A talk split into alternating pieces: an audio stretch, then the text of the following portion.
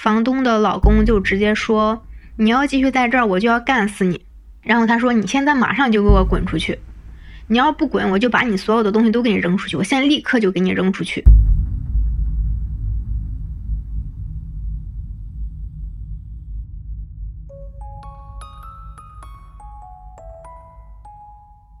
你好，欢迎收听故事 FM，我是艾哲，一个收集故事的人。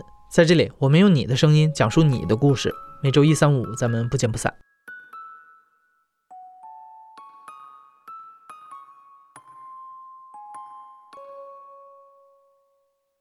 刚才你听到的开头那段话，讲述者是蛋壳公寓的租客夏天。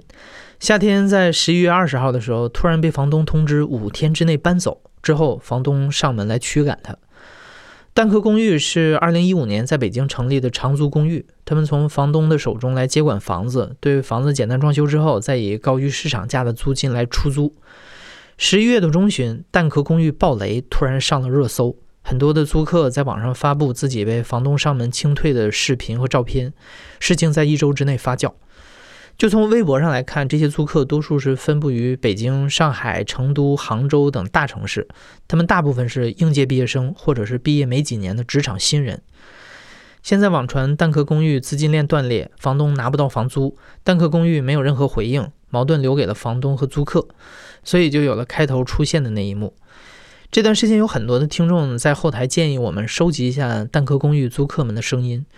所以我们就采访了几位蛋壳公寓的租客和把房子出租给蛋壳的房东，聊了聊他们最近的情况。第一位讲述者夏天，今年二十五岁，现在居住在北京通州，是一位互联网从业者。我的这个呢是今年二零二零年六月份租的蛋壳的房子，然后这个房子是我租了一年，然后在租这个房子的时候呢，一次性的把所有的房租都交完了，就是年付，年付现金付。然后这个房子整套这一间租下来的话是差不多是四万块钱，因为它首月是有一个四九折的。这间房子原价是三千零二十，然后四九折的话就一千四百多块钱。然后这一年的话，每个月返百分之十五的房租，那每个月再返给我四百多块钱，那其实相当于我是两千五百块钱租的这个房子。而且它年付的话，服务费还可以打一折。我是大海里的针。今年二十九岁，居住在北京市顺义区，职业是影视记者。我租现在的这个蛋壳公寓的房子是在那个二零一九年的六七月份吧，也是通过从那个五八呀，从找中介，结果就得知也是被引流到了他们蛋壳公寓这 A P P 上，然后我自己也是二零一九年的时候就租了他们这个房子。当时这个我这个房子在顺义这边，我是租的一个次卧，大概是十五平左右，然后租金是一千八百多块钱。呃，当时是有他们的管家来，就是带我看房的管家，他把合同给我，我是呃也是挨着一页一页的瞧。然后确定没问题，我才签的。保洁呀、维修费啊什么的，这个是另算的。但是一年也就几百块钱吧。因为我第一次我一九年住的时候，我就选择它的这个年付。年付的话，保洁费什么的有一些优惠。它是保洁费打折百分之十吧。月付的话，当时就是说是有租金贷。然后我对贷款这一块是比较谨慎的，我就没有选择它这个。蛋壳公寓有两种支付方法，一种是普通的现金支付，另一种就是贷款预付租金，也就是大海所说的租金贷。像夏天和大海使用的都是现金年付，一次性付清了一整年的房租。但是如果你手头不宽裕呢，可以选择月付，但是月付就必须通过蛋壳推出的贷款服务，租客向金融机构贷款来预付房租，在每个月偿还贷款。这种方法其实可以解决很多应届生和职场新人存款不足的问题。再加上蛋壳推出的系列优惠政策，都是吸引年轻人的重要因素。但今年受新冠疫情和市场激烈竞争的影响，蛋壳这样的长租公寓普遍面临入住率下滑、租金收入下降的危机。今年六月份，大海和夏天交完了一整年的房租，他们都以为可以继续安心的住下去了，没想到半年不到，蛋壳就出事儿了。其实我在蛋壳出这个事情之前，已经有了那个房东父亲的微信。所以我十月一号的时候加他微信，问他问他那个蛋壳有没有给房东房租。我跟他说了，我说我是交了一年的房租，我不知道他有没有收到。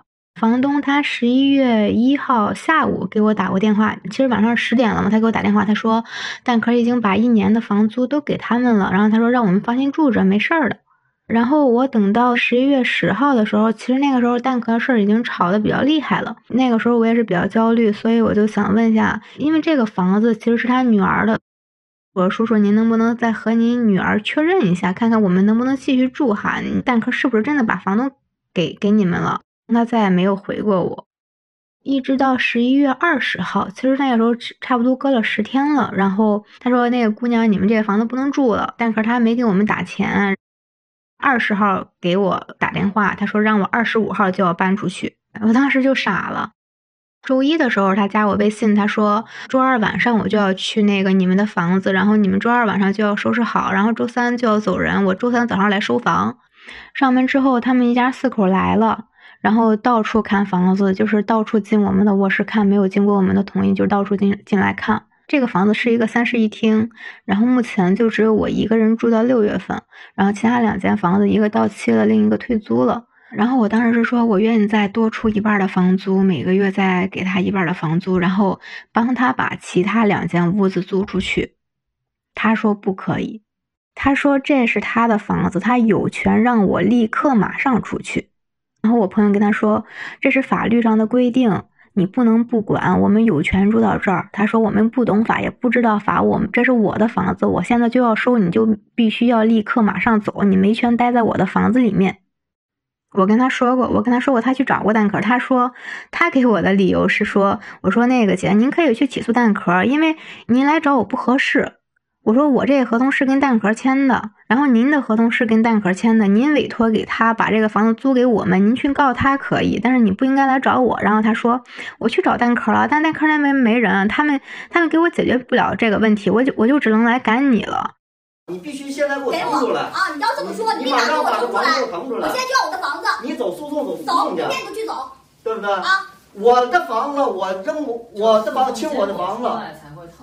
谁跟你说？谁跟你说？别那么跟我说，说你定的。房主没权利啊。这个房子已经花了我这两年差不多所有的积蓄吧，所以我我也没有其他的钱再去租其他的房子了。我也跟他讲了这件事情了，但是他不听。房东的老公就直接说：“你要继续在这儿，我就要干死你。”然后他说：“你现在马上就给我滚出去！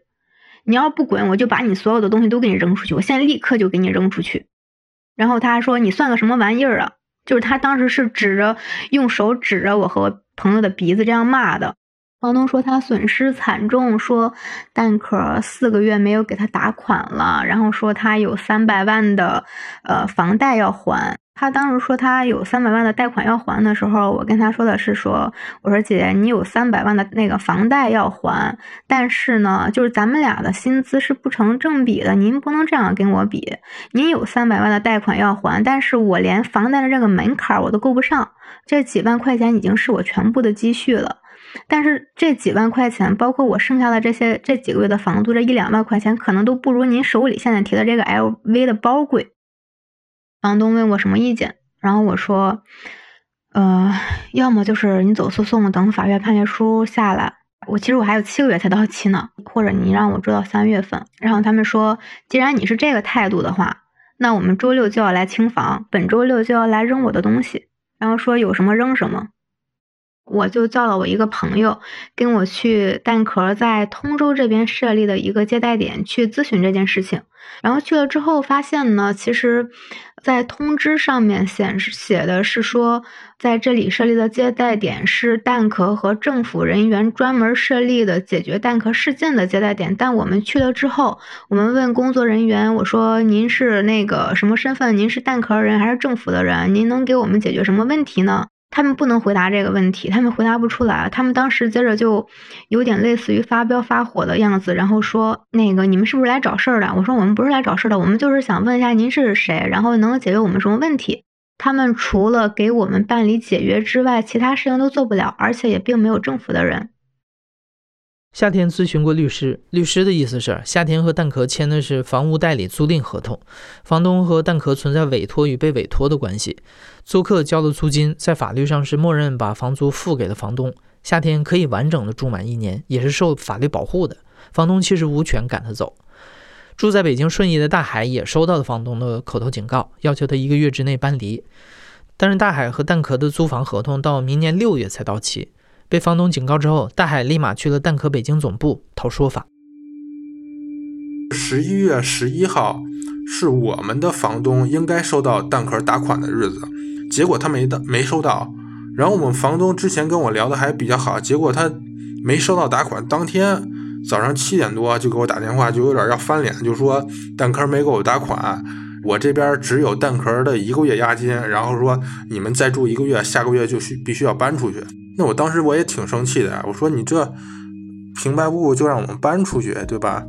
这肯定不行，我们肯定不干。我我去找蛋壳找了四次，去总部去了两次吧，两三次吧，然后去去我们顺义这个分的接待点去了一次。他那边跟我们就说，就是说啊，什么呃，房东是不能赶人的，赶人的话是要拘留的，换锁是要拘留的。第二次去的时候，就是跟我那几个室友一块儿去的。呃，就是我们去那天上午，好像就是有那个总部的那个，应该是物业呀，还是房东呀什么，就说他们蛋壳这边好像是总部的那个房租也好久没交了，好像要不让他们用了。然后当时就挺担心的，但是担心这个蛋壳会不会人去楼空了呀？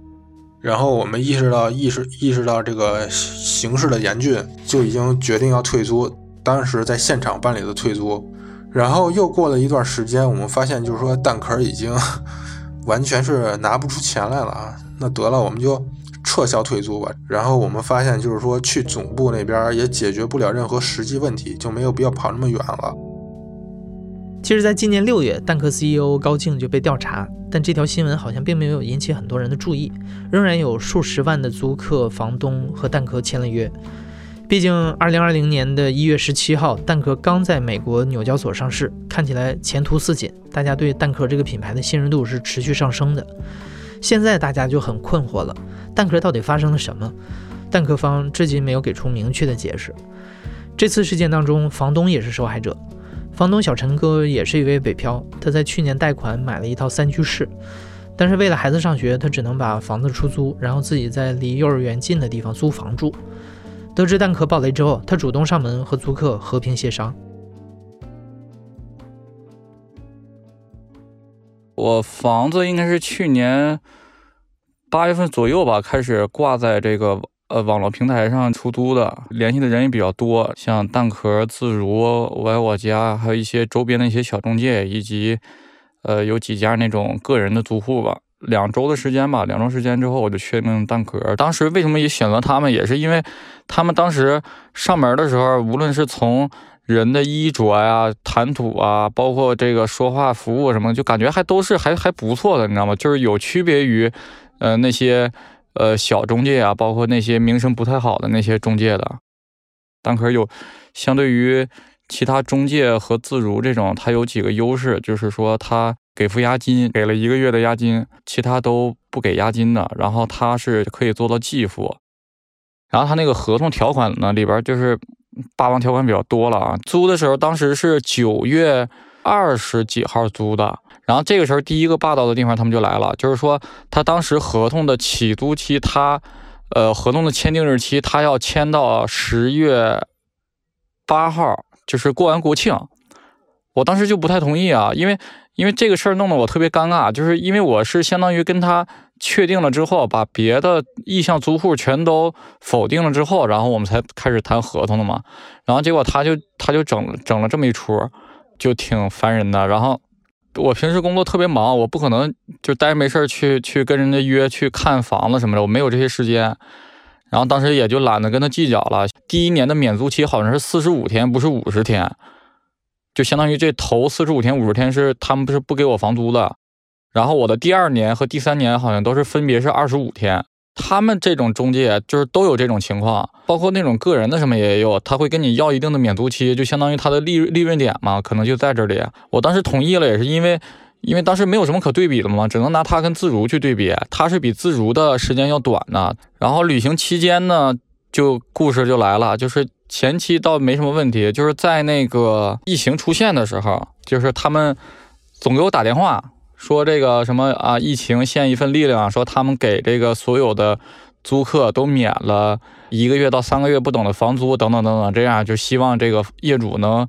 能给予支持，就是给予免房租，免一个月。一开始是这样啊，我一开始那个没答应，然后我就给北京的一些租蛋壳的人了解了一下情况，蛋壳根本就没给他们免房租，然后所以说这这里边就有这个欺骗行为了嘛，然后我就没同意。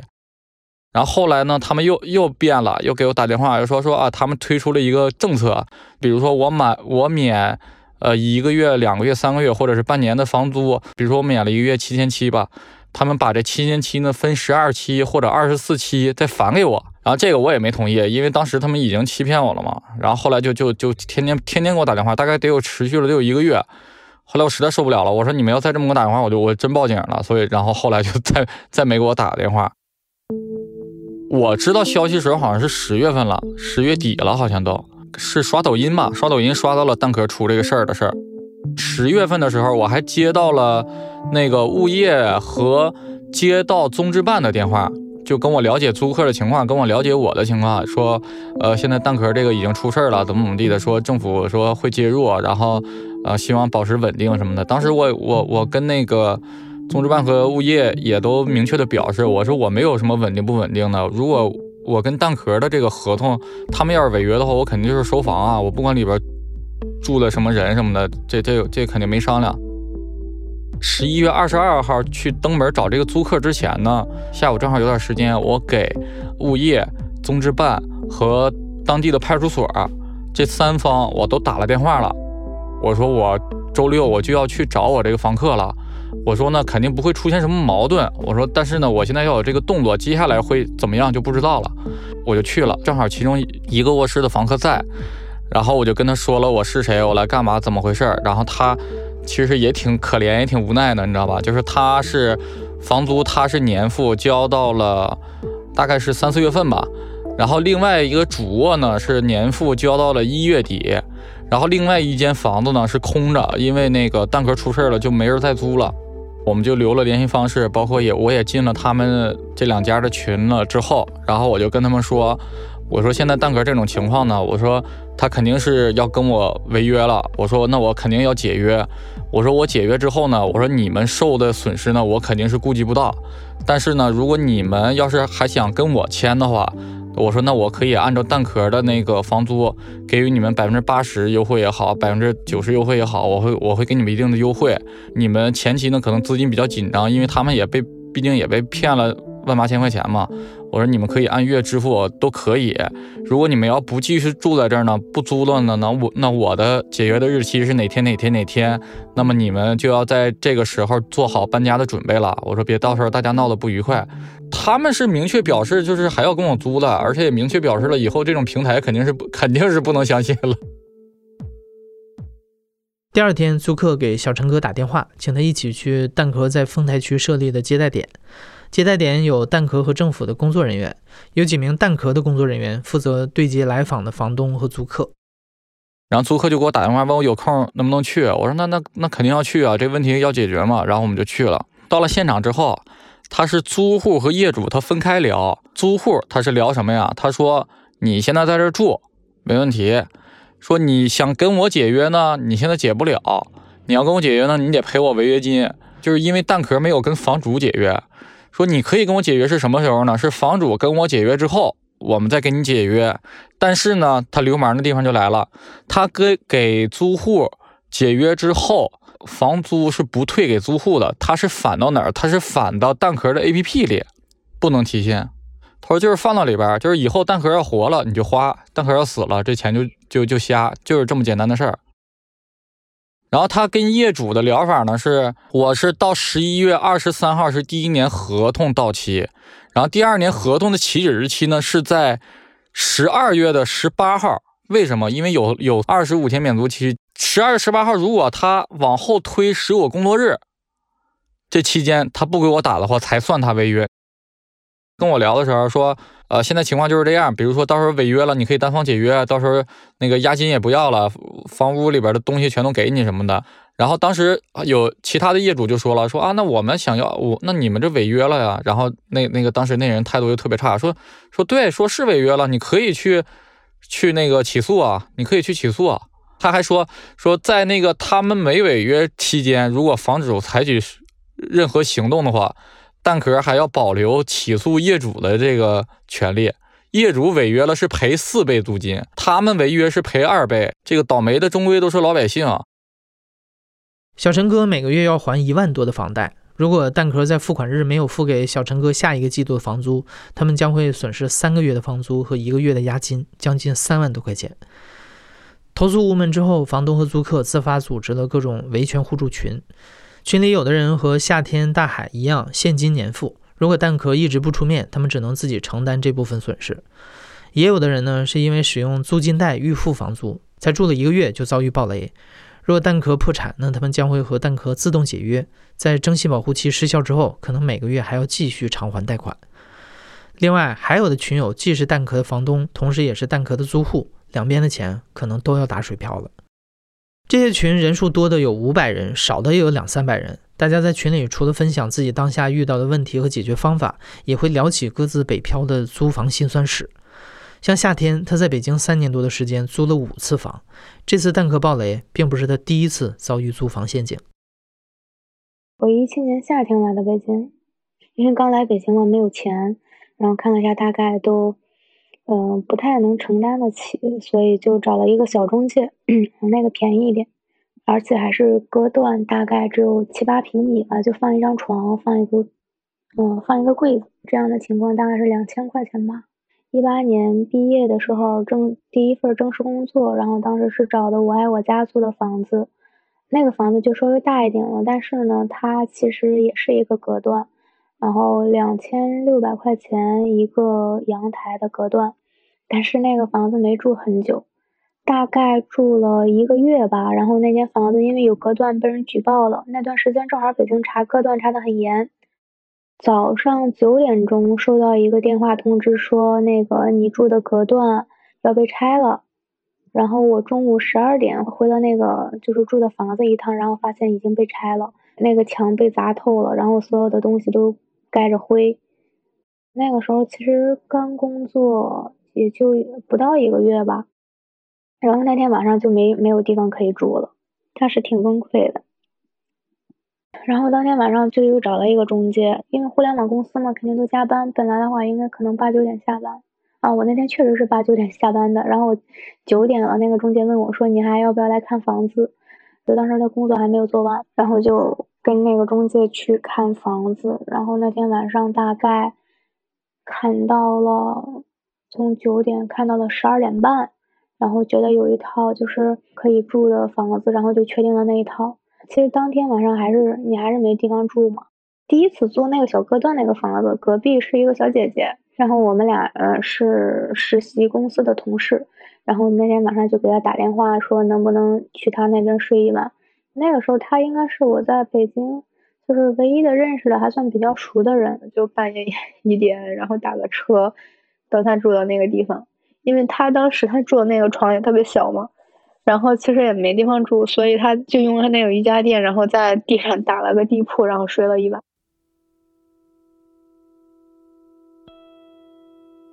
当时确实挺惨的，但是没有想过要回家。其实还是觉得不要因为一件事情，然后就否定所有的事情。就是当当时发生的太紧急了，就是让我没没空去伤心，就是我只能。快速的去解决现在的这个问题，然后，哎，没有空去伤心，然后也没有空去想，我我要走了，我不能，我在这儿待不下去了。其实有了隔断这样的经验之后，以后就再就再也不会住隔断了。我倒从来没觉得北京的生活很冷漠，然后也没觉得这座城市的生活不好，可能。嗯，其实我身边遇到的大部分的人，或者是说大部分的事情，还挺温暖的。不管是之前租房被拆啊，或者住隔断，还是说这次的事情，那我觉得它只是我在北京生活的一小部分，它占很小很小的一部分，它不是我在北京生活的全部。其实我在北京也有很多很很精彩，然后很让人幸福、很感到开心的地方。不好的事情该忘了就忘了，还是多想想好的事情。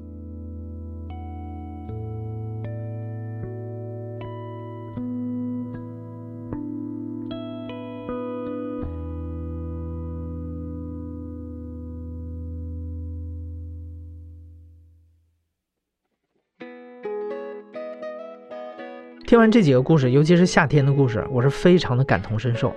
我昨天算了一下，从零六年毕业到二零一四年这八年时间里面，我总共搬了十一次家。对于北漂青年来说，想在北京找一个稳定的住处，简直是太难了。本来我以为现在有了各种长租公寓的平台，大家租房会少了很多麻烦，但现在看起来，找房搬家这样的苦恼，可能还要循环很久。今天这个故事的结尾，大海拿起法律武器和房东讲道理。在大海和几位室友的坚持下，最终房东态度趋于缓和，主动来上门商讨解决方法，同意承担一半的损失。房东小陈哥和他的租客还在等待政府的官方调解办法。夏天的房东第二次上门之后开始乱砸东西，最终报警之后，在警方的协调之下，房东同意各退一步，付给夏天剩下半年的一半房租，让他一周之内搬走。事情也只能如此收场。听了今天的故事啊，如果你有什么建议和方法，欢迎在评论区里和大家分享。你现在正在收听的是亲历者自述的声音节目《故事 FM》，我是主播艾哲。本期节目由马达制作，声音设计孙泽宇。感谢你的收听，咱们下期再见。